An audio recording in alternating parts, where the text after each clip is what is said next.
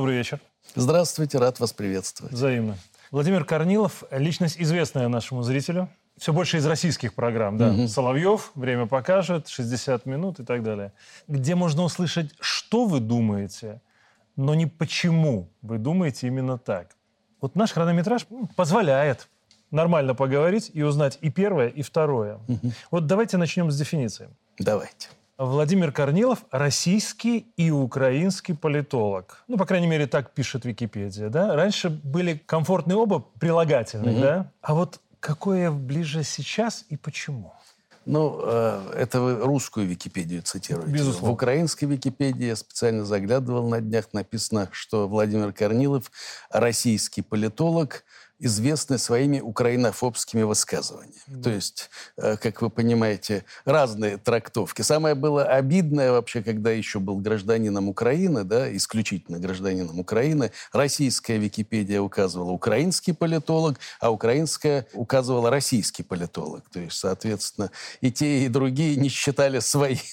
Вот. Но, э, вы знаете, даже будучи, живя на Украине, будучи гражданином, опять-таки, исключительно Украины, я я просил меня указывать вообще в моих, вот в книге в моей, да, с издателями, «Война была целая», указывать меня донецкий политолог, донецкий историк, историк Донбасса и так далее. То есть э, я и тогда не ассоциировал себя с тем государством, именно как государством. И, соответственно, всю жизнь свою сознательно, в общем-то, боролся за то, чтобы моя родина Донбасс вернулась в состав моей родины России. Так mm-hmm. что...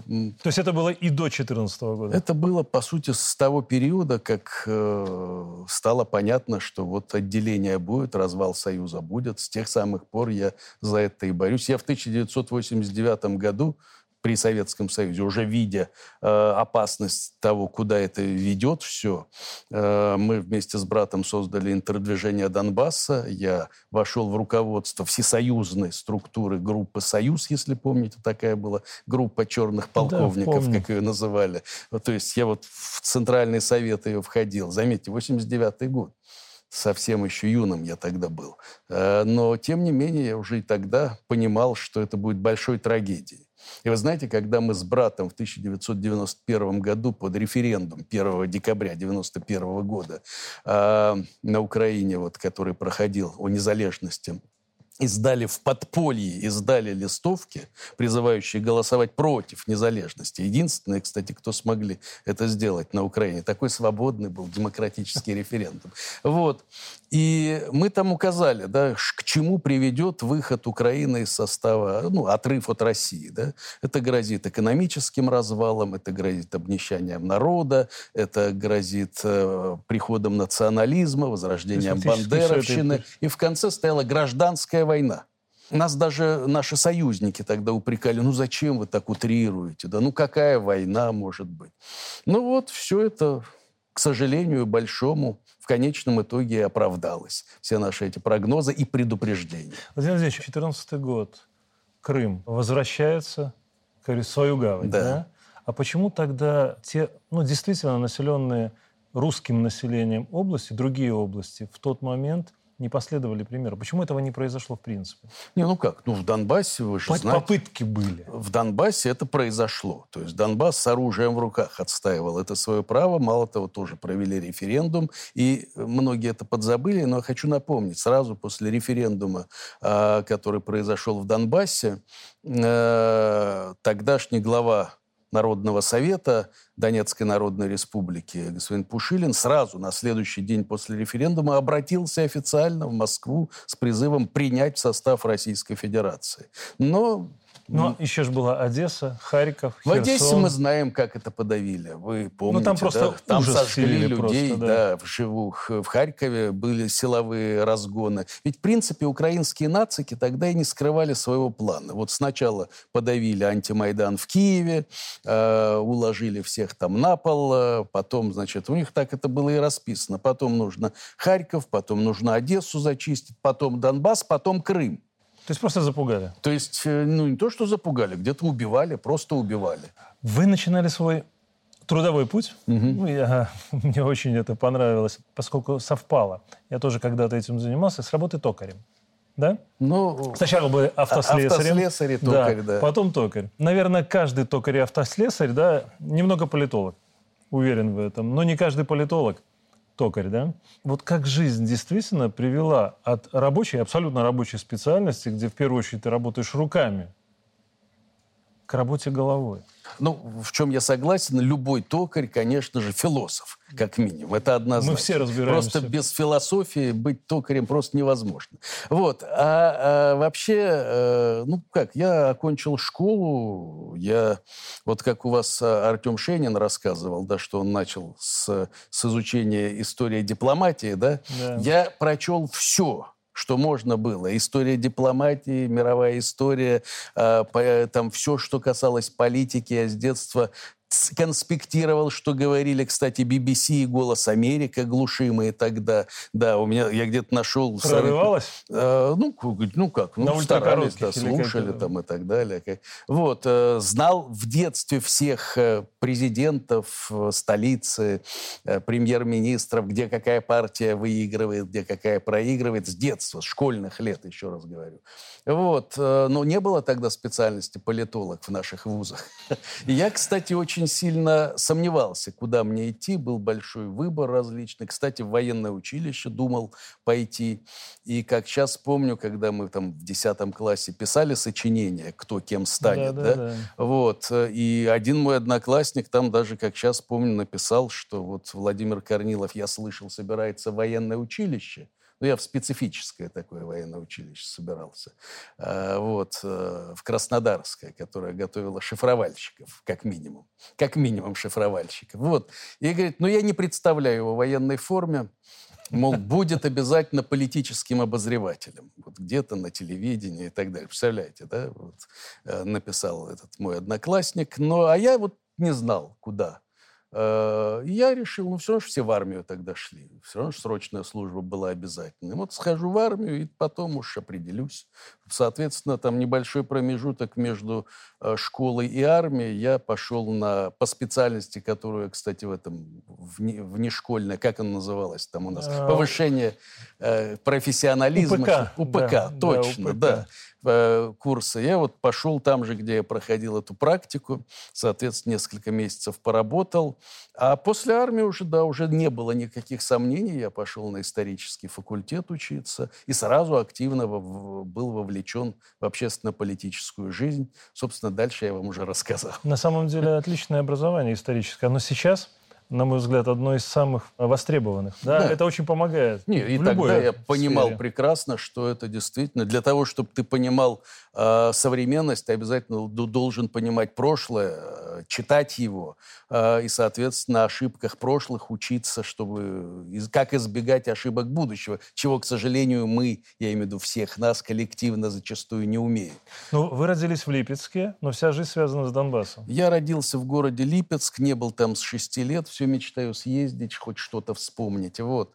Но да, все, я в седьмом поколении дончанин. То есть все мои предки вот, родились Дон, Донецкий бассейн. Причем вот самое интересное, оба родителя, да, они из э, донецких степей, но в Ростовской области, на территории РСФСР родились. Вот. э, Мой старший брат родился в Донецке, скажем. Мои оба родителя окончили Сталинский педагогический институт, Донецкий, соответственно. Вот. И они вернулись как бы в родные пенаты, привезли и меня маленького. И да, с первого класса я пошел в Донецкую школу. Ну, историческое образование не помешало вам э, стать в 28 лет моим коллегой, э, директором ТРК Украина. Это опять же в Донецке. Да, я не, не все, что ТРК Украины, я был директором творческого объединения внутри. Я создавал, по сути дела, вот то, что стало ТРК Украины, одним из самых успешных телевизионных проектов э, на Украине. Э, но начал, конечно, я гораздо раньше. То есть первую свою статью я написал в 1989 году. Это сколько мне? 21 был. И тема?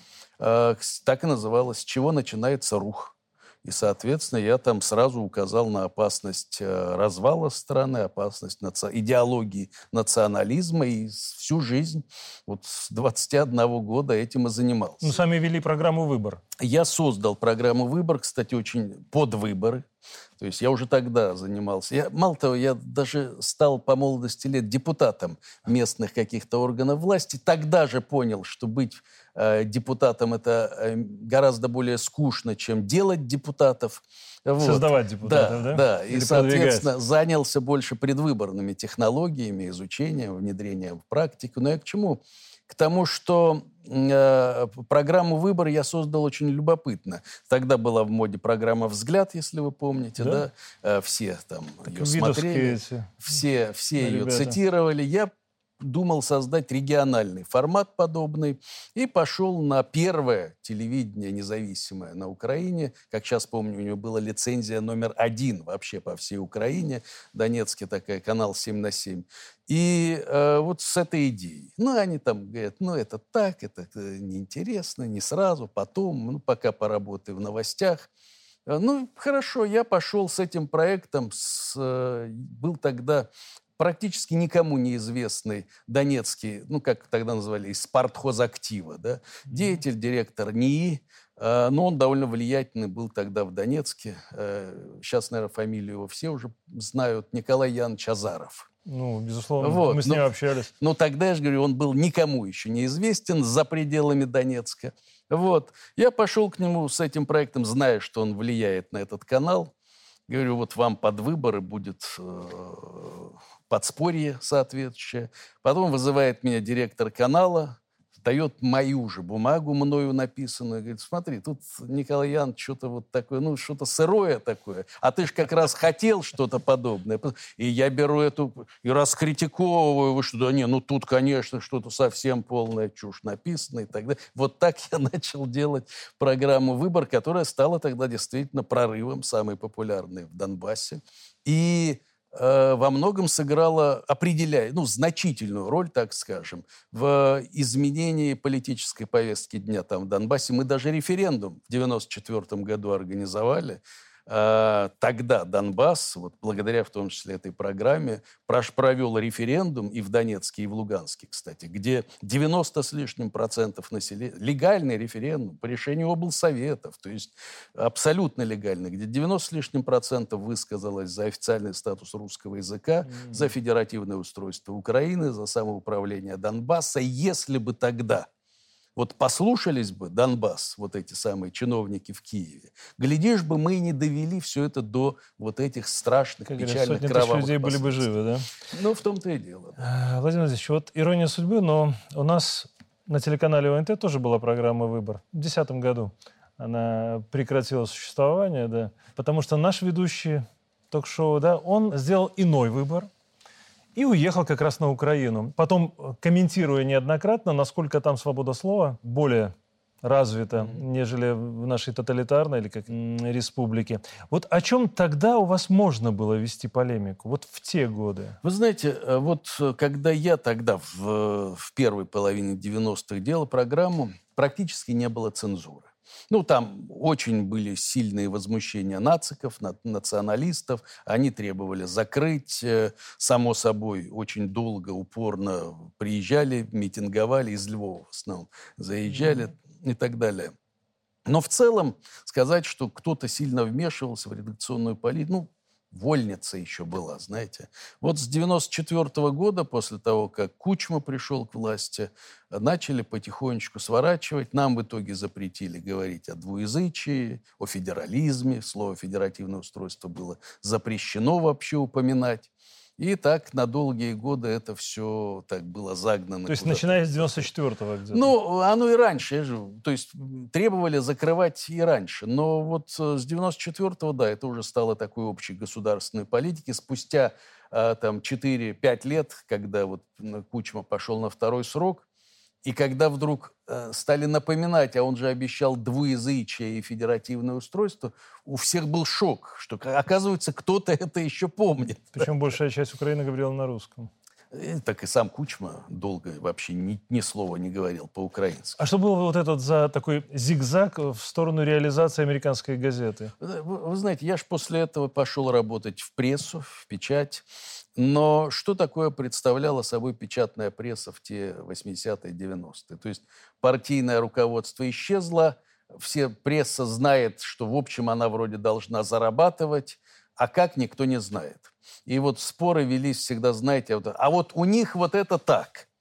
Нет, были всякие курсы, множество, наверное, вы тоже видели, застали все эти западные, соросовские Ой, он, уже, он же сюда приезжал, ну, у меня... пытался.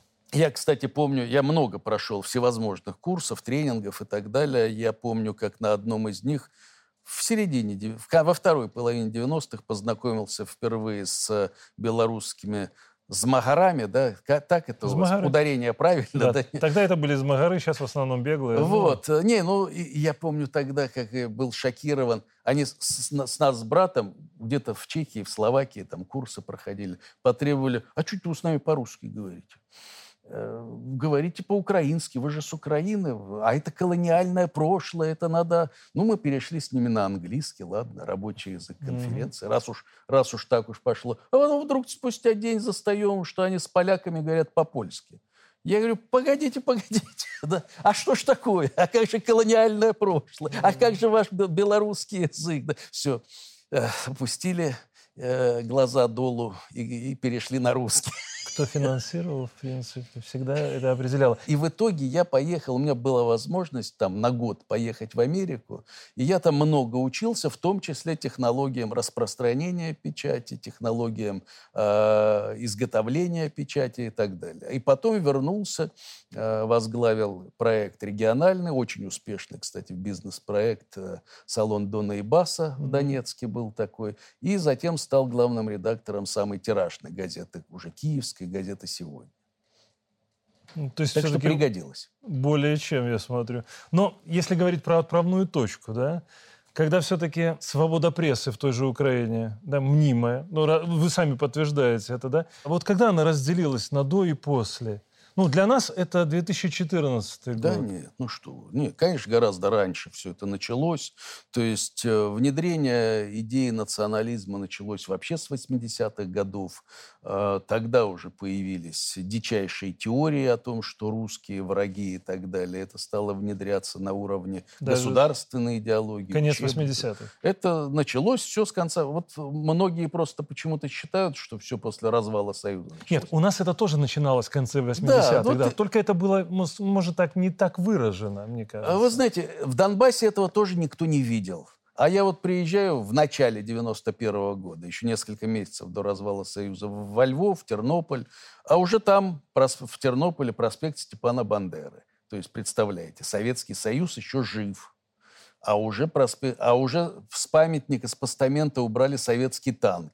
А уже на 9 мая во Львове завелась традиция, уже причем года 2-3, как, ну, 89 -го года это началось, э, побей ветерана на 9 мая. То есть нац, нацистские эти молодчики шли бить ветеранов Великой Отечественной войны. Все это внедрялось постепенно. Многие воспринимали это Э, ну, как э, какое-то частное явление, не заслуживающее внимания. Э, мне, вы не представляете, сколько я это услышал. И в Москве, когда мы предупреждали об угрозах всего этого, и в Донецке, и в Киеве, что да, ну зачем ты утрируешь, зачем ты так вот нагнетаешь страсть. У меня где-то, кстати, смс одного министра Януковича лежит, очень влиятельного, кстати, министра, когда я вот в 2013 году предупредил всех заранее, за несколько месяцев, что будет Майдан, будут штурмы, будут стания, ну, все к этому, ну, то есть однозначно надо э, к этому готовить. Вот э, мне написал этот министр, ну зачем ты так, ну кто тебе это, зачем нагнетаешь, кому это надо? Сейчас где-то в Москве прячется, само собой.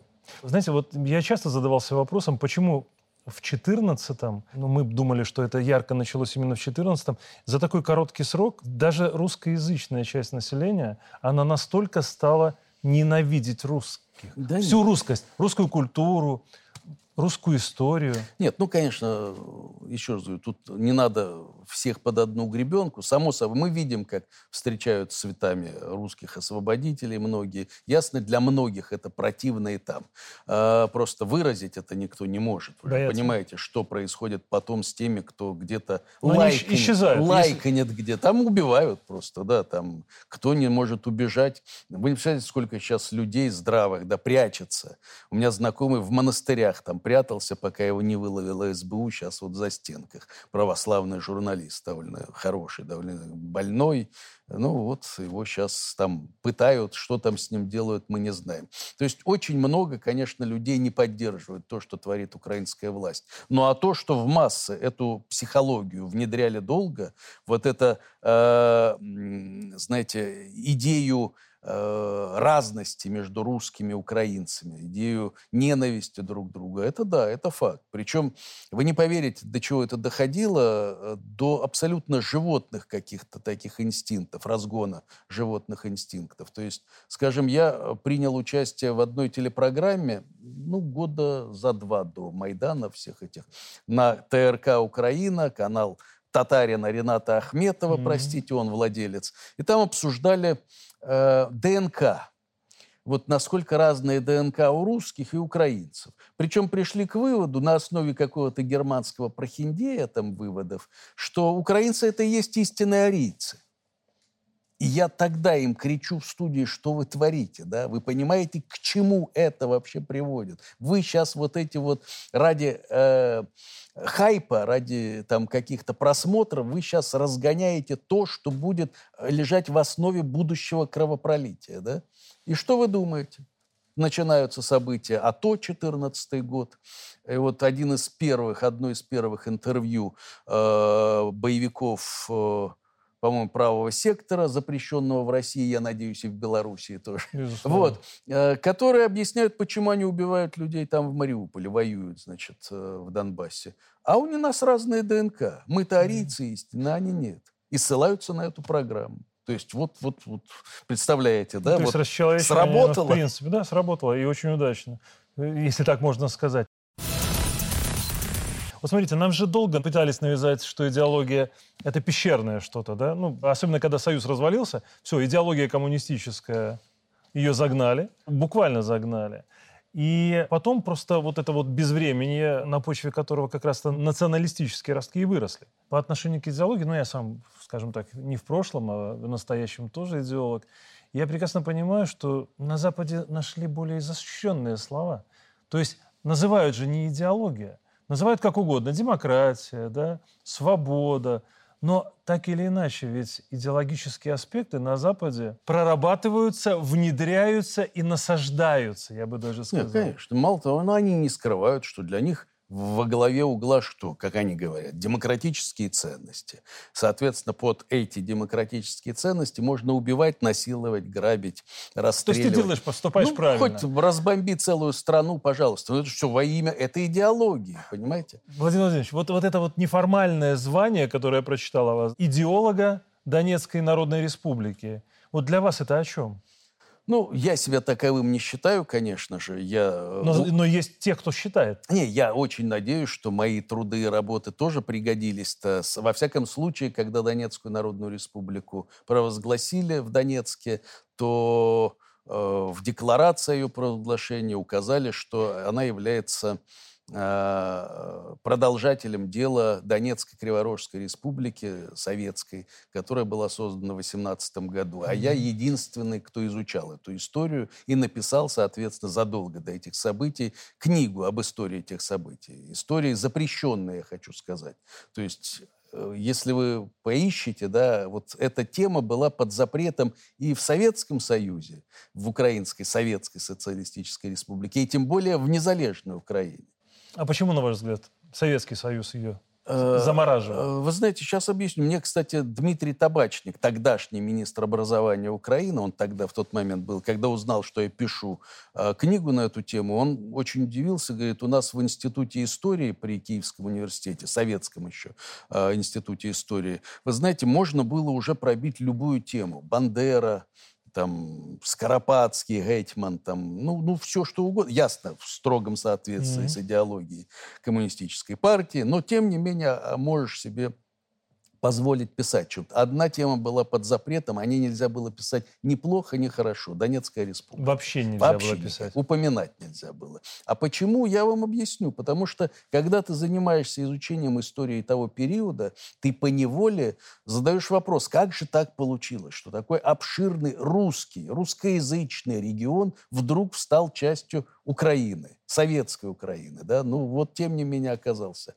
Ну, ты поневоле должен задать этот вопрос и ответить на него. Ну, хочешь, не хочешь. И тогда вспоминается, как оказывается, чтобы Донбасс таки втянуть в состав Советской Украины, ему были обещаны несколько базовых, я нашел из оригиналы документов, э, рукописные в том числе оригиналы документов того периода. Ему было обещано, что Украина не будет национальным образованием, соответственно, язык, мова не будет насаждаться и запрещаться русский язык, что Украина будет федеративной республикой, Донбасс Донбасс будет иметь широкую автономию, ну, Поним... то, что предусматривали Минские соглашения. Понимаете, почему это нельзя было упоминать? Не случайно, кстати, Владимир Путин, когда он часто же и перед началом спецоперации, и после этого обращался к тому периоду, вспоминая, как Донбасс стал частью Украины.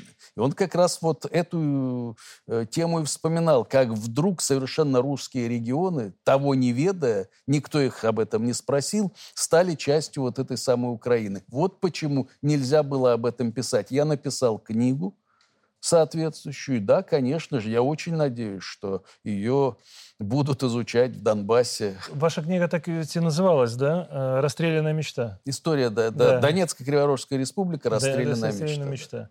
Но вот в ней же вы объясняете, почему этот регион нельзя поставить на колени, даже исторически. Для тех, кто пока не читал. Почему? Ну, э, это во-первых, потому что есть такое стихотворение знаменитое нашего дончанина Беспощадного, да, Донбасс никто не ставил на колени и никому поставить не дано, написано в 1942 году, когда мы, соответственно, были э, в оккупации и боролись за освобождение. А, во-вторых, да, это очень самобытный регион, который не принимал ничего на нас нового. Вы знаете, донецкие люди, они ведь чем славились всегда?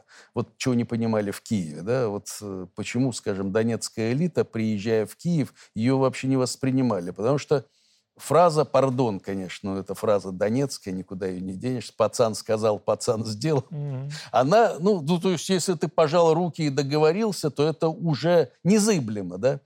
А в Киеве всегда считали, что, подожди, как, как это, да? То есть надо обязательно обмануть-то, само собой. И как ты можешь без договоров что-то заключать и так далее.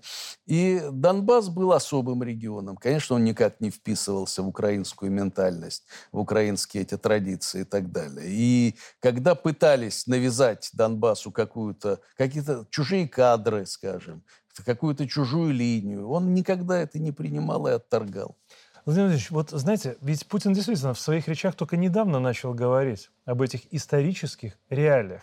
Почему этого стеснялись? Ну, все мы стеснялись говорить об этом раньше. Да что нет. вот это русский регион, здесь живут русские, здесь живут русские. Почему мы так боялись этого? Да. Кого мы боялись обидеть? Ну, Путин это начал упоминать, э, ну, лет, э, ну, собственно говоря, с началом АТО, так называемый, после 2014 года он не раз упоминал вот этот э, именно пассаж насчет того, как вдруг Донбасс из чисто идеологических, партийных соображений оказался частью Украины. Это ведь не скрывали, да. Почему Донбасс пролетарский, да, русский, по сути, подарили. Э, нужен был на Украине. А Украина мелкобуржуазная такая сельская страна, республика. И ее надо добавить в нее сознательный, большевистский, мощный элемент. Вот, вот и все. Вот так вот ради партийного строительства. Рабочий элемент. Да, он и оказался частью этого государства. Хорошо. Но почему стеснялись?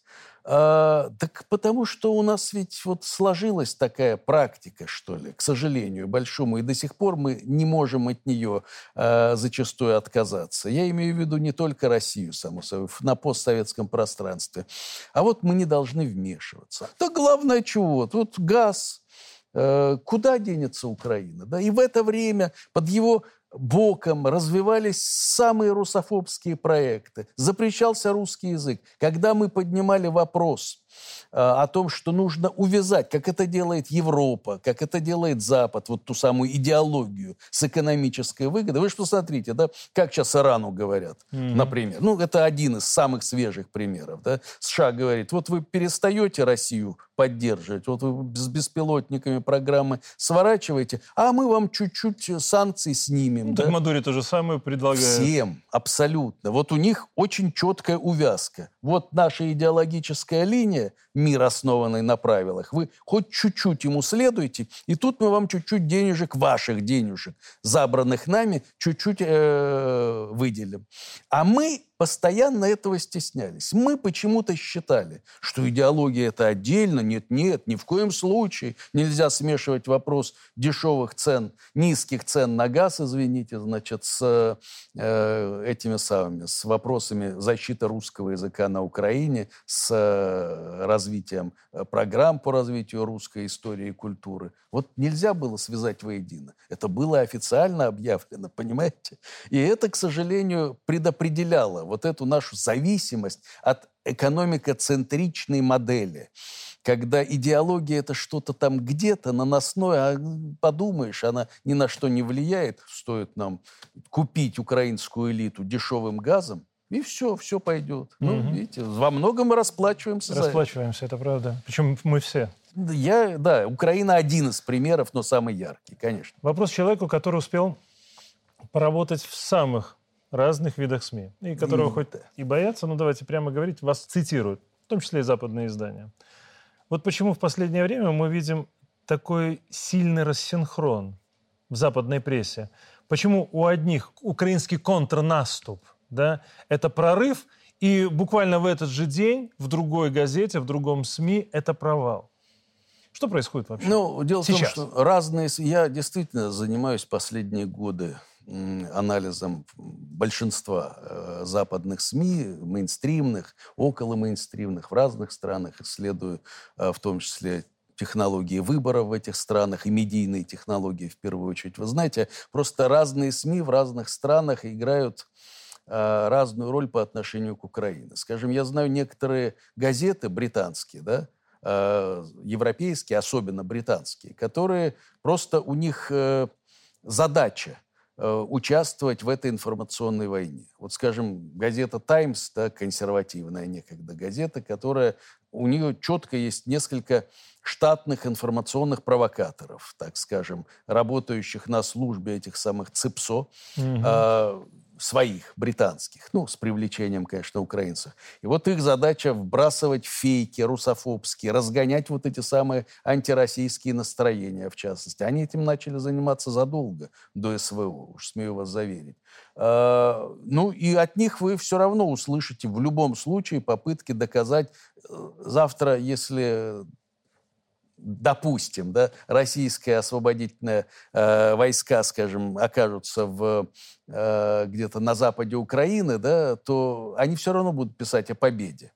То есть их задача духоподъемность. они просто выровняют фронт. Ну да, им да? нужно заниматься своим mm-hmm. делом. Есть репортеры более честные, так скажем, которые попадают на линию фронта, и хотя они не могут напрямую сказать, что Россия это оказывается права, но э, все-таки действительно описывают то, что видят. Э, там, скажем, вот сейчас в Купинске побывал итальянский репортер, да, и описал, что там-то ждут, оказывается, русских освободителей. Э, многие уехали из Купинска вместе с российской армией и, конечно же, мечтают вернуться. То есть mm-hmm. вот прорывается такое. Просто у некоторых газет есть э, разные задачи. Некоторые участвуют напрямую в информационной войне против России за Украину, за украинскую армию эту самую. А некоторые нет. Владимир Владимирович, вот если отталкиваться от одной из ваших книг, как выигрывать выборы? А. Да, в США, угу. в Великобритании и Евросоюзе. Да. Анализ вот этих политических технологий, да, она так и называется у вас. Вот совсем скоро парламентские выборы в Польше. О. Да, потом президентские в Америке. Угу. России и на Украине. В 25-м выборы в Беларуси. Я уже не говорю про выборы в Грузии, да, и так далее. Но вот эти вот основные, которые конец 23-го, начало и середина 24-го года. Скажем так, за кадром мне сказали о том, что вы действительно сейчас очень сильно стали заниматься польской тематикой. Так вот, у вас есть сейчас анализ новых технологий, вы знаете, которые будут применяться на этих выборах, и как эти выборы скажутся на СВО? Вы знаете, э, как, может, скажу некоторую парадоксальную такую вещь. На самом деле, у, в некоторых странах, в частности в Польше, Да, я действительно сейчас очень активно слежу за тем, что там происходит в связи с да мы все следим, приближающимися да, там выборами. Да. А, очень интересное развитие сценария. И, кстати, я считаю, что мы бы должны помочь нашим польским братьям. Вот. Ох, вас сейчас обвинят в том, так что... а чего? Ну, здрасте. Ну, Корнилов пытается вмешаться в польские Послушайте, выборы, меня да? что только не, не обвиняли. Я, когда жил в Нидерландах, я не скрывал, что я работаю на э, организации референдума, значит, э, в Украине. Э, соглашение. Кстати, выиграли их э, противники, значит, э, присоединения Украины к соглашению Украина-ЕС. Вот. Читая биографию, я пытался понять, что вы там делали 4 года. Не, ну 4 я 4 года. года выстраивал, да, действительно, вот эту ось, треугольник, чтобы Украина, Россия, Евросоюз, чтобы как-то там найти консенсусы. Но я к чему? И занимался референдумом в том числе. А, я такого, кстати, о себе начитался там в той голландской прессе. Все пытались обсудить, э, кто же я, спецслужба официально пыталась купить мою переписку, которую хакеры где-то хакнули, уголовно голландской газеты, о чем она написала. В общем, было весело. Но я к чему? И всюду я действительно занимаюсь изучением предвыборных технологий. Так вот, в Польше сейчас э, по-моему, больше возврат таким классическим, патриархальным технологиям. Вы посмотрите, сейчас вот что задействует ПИС. Референдум, да? То есть классика. Извините, я, я свои, вот я упомянул выборы в 80, там, каком, 88-89 году, где я разочек сходил на выборы сам лично, э, выиграл их э, в первом туре с огромным отрывом от очень серьезных Использовали кандидатов. технологии тогда? В том числе используя вот референдум местный, да, то есть сам организовал. А сам как вы провел. оцениваете вопросы польского референдума? Э, да это абсолютно, конечно, технология для подъема голосов избирателей, мобилизации избирателей ПИС, антимигрантские настроения и так далее. То есть вопрос по забору, он задан не случайно? Абсолютно нет. Конечно, это продумано под исключительно выборы, и даром этот референдум самой ПИС не нужен, по большому счету. То есть э, новые технологии очень активно были задействованы во время предвыборной кампании Барака Обамы. Тогда все помешались на этих data, а, база данных, mm-hmm. соцсети, использование использования э, особых э, нейролингвистических всевозможных э, критериев для отбора своей целевой аудитории, соответственно, таргетинговой рекламы именно под конкретную небольшую какую-то нишу, да, тех голосов, которые ты хочешь получить. Ну так в Украине Зеленский тоже похайповал на выборах? Ну, там у него другое. Там-то он как раз на общих настроениях, он там не использовал столь э, точечные удары. Но всю эту э, технологию прокляли сразу после победы Трампа, который использовал эти технологии очень грамотно, в том числе с помощью помощью компании Cambridge Analytica, mm-hmm. вот, которую потом, э, опять-таки, прокляли и запретили только из-за того, что Трамп это использовал. Да? И э, сейчас такой откат произошел. То есть считается, ну, все потихонечку где-то используют, конечно, это таргетинг, социальные сети, базу данных социальных сетей, но как минимум об этом это не выпячивают, да, потому что могут опять-таки наказать, сравнить с Трампом и так далее. То Все, есть все-таки переход к традиционному? Очень больше. во многих странах, да, он больше такой традиционный. Сейчас посмотрите, президентские выборы в США еще только на уровне праймерис, а, причем праймерис одно одной только партии, да, и вот, ну, смотришь, э, все кандидаты обязательно отметились на э, ярмарке э, скота, где mm-hmm. обязательно надо было в джинсах, в, в этой ковбойской шляпе там поприсутствовать и так далее. Ну, ну, все как по классике, как в добрые старые там времена 19 века. Ну, конечно, конечно, используют в том числе и социальные сети ну, активно. Ну, ни у кого не возник вопрос, почему в Польше референдум это хорошо, а в Беларуси, когда мы проводили референдум, это плохо. Вообще даже не проводятся параллели Если честно, рода. польский референдум тоже осудили. Вы же понимаете, европейский истеблишмент, он ведь работает против ПИС. Соответственно, там все, что они делают, это осуждается априори. То есть на Западе очень сильно осуждают этот референдум. Но я смотрю, знаете, на что? На то, как вот сейчас та же ПИС выбирает свою аудиторию. Вот они вычислили, скажем, обязательно надо за голоса фермеров традиционный базовый электорат э, ПИС, да, э, побороться. Отсюда запрет украинского mm-hmm. зерна, да, полный причем, тотальный запрет вообще украинской агро- агропродукции. Они надеются все-таки часть женского электората после всех этих скандалов с, а, с абортами, запретом да, абортов и так далее, часть электората вернуть. И на чем они сейчас будут играть? Опять-таки выяснилось, что значительная часть женской аудитории Польши очень выступают сильно против, э, против вот украинских эм, э, мигранток. Э, оказывается, эти женщины украинские создают конкуренцию на, как там газета «Выборча» написала, на рынке труда и на рынке брака. Оказывается, у них такой рынок тоже есть. Вот. И, и вот они будут на этом играть. И почему я говорю, что этим надо пользоваться? Я ведь не питаю никаких иллюзий по поводу Туска. Да? Мы же понимаем с вами, и те, и те, у них есть консенсус русофобский, mm-hmm. соответственно, реваншистский, имперский, если хотите, если мы говорим о проекте «Речь Посполитая». Вот. Э, они будут и против Белоруссии, и против России априори, кто бы ни победил. Но есть такая золотая формула СДД, знаете, сожрите друг друга. Вот, если вспоминаем Это есть нашу такое, да. классику. Вот, и, соответственно, вот этим надо и пользоваться. Но в любом случае, можно ли говорить о том, что за ПИСом стоит США, а за Туском Европа? Ну, Насколько скаж... это корректно? Скажем так, э, США тоже очень аккуратно к этому относятся. США вообще считают, что Польша их проект. Кто бы там ни победил, они будут э, поддерживать их. А, поляки очень сильно э, надеются на поддержку США. Но то, что Туск однозначно европейский проект, это факт. Ну, конечно. Ну, тут же работает, по сути, на те же самые аудитории. Но а, обратите внимание, да, вот сейчас на Украине затаенная надежда на то, что Туск придет, появилась. То есть они об этом прямо заявить не могут но вот этот запрет украинского зерна угу. очень больно ударил по не только экономическим интересам, но вообще по ментальности э, украинцев. Они считали, поляки наш самый лучший, верный, преданный союзник, да? И тут, пац, полная блокада. Э, и они думают, сейчас Туск придет, он же европеец, ну, соответственно, ясно, что он не будет блокировать решение Еврокомиссии, как ПИС грозится, да? А что Туск делает вот буквально на днях? А, объявляет о том, что он берет в число проходное своего списка лидера Агроунии, того самого профсоюза, который, сути, собственно, организовал да, да, блокаду украинского зерна. Но э, Украина забывает о том, что, в принципе, не только ж Польша в эту блокаду включается.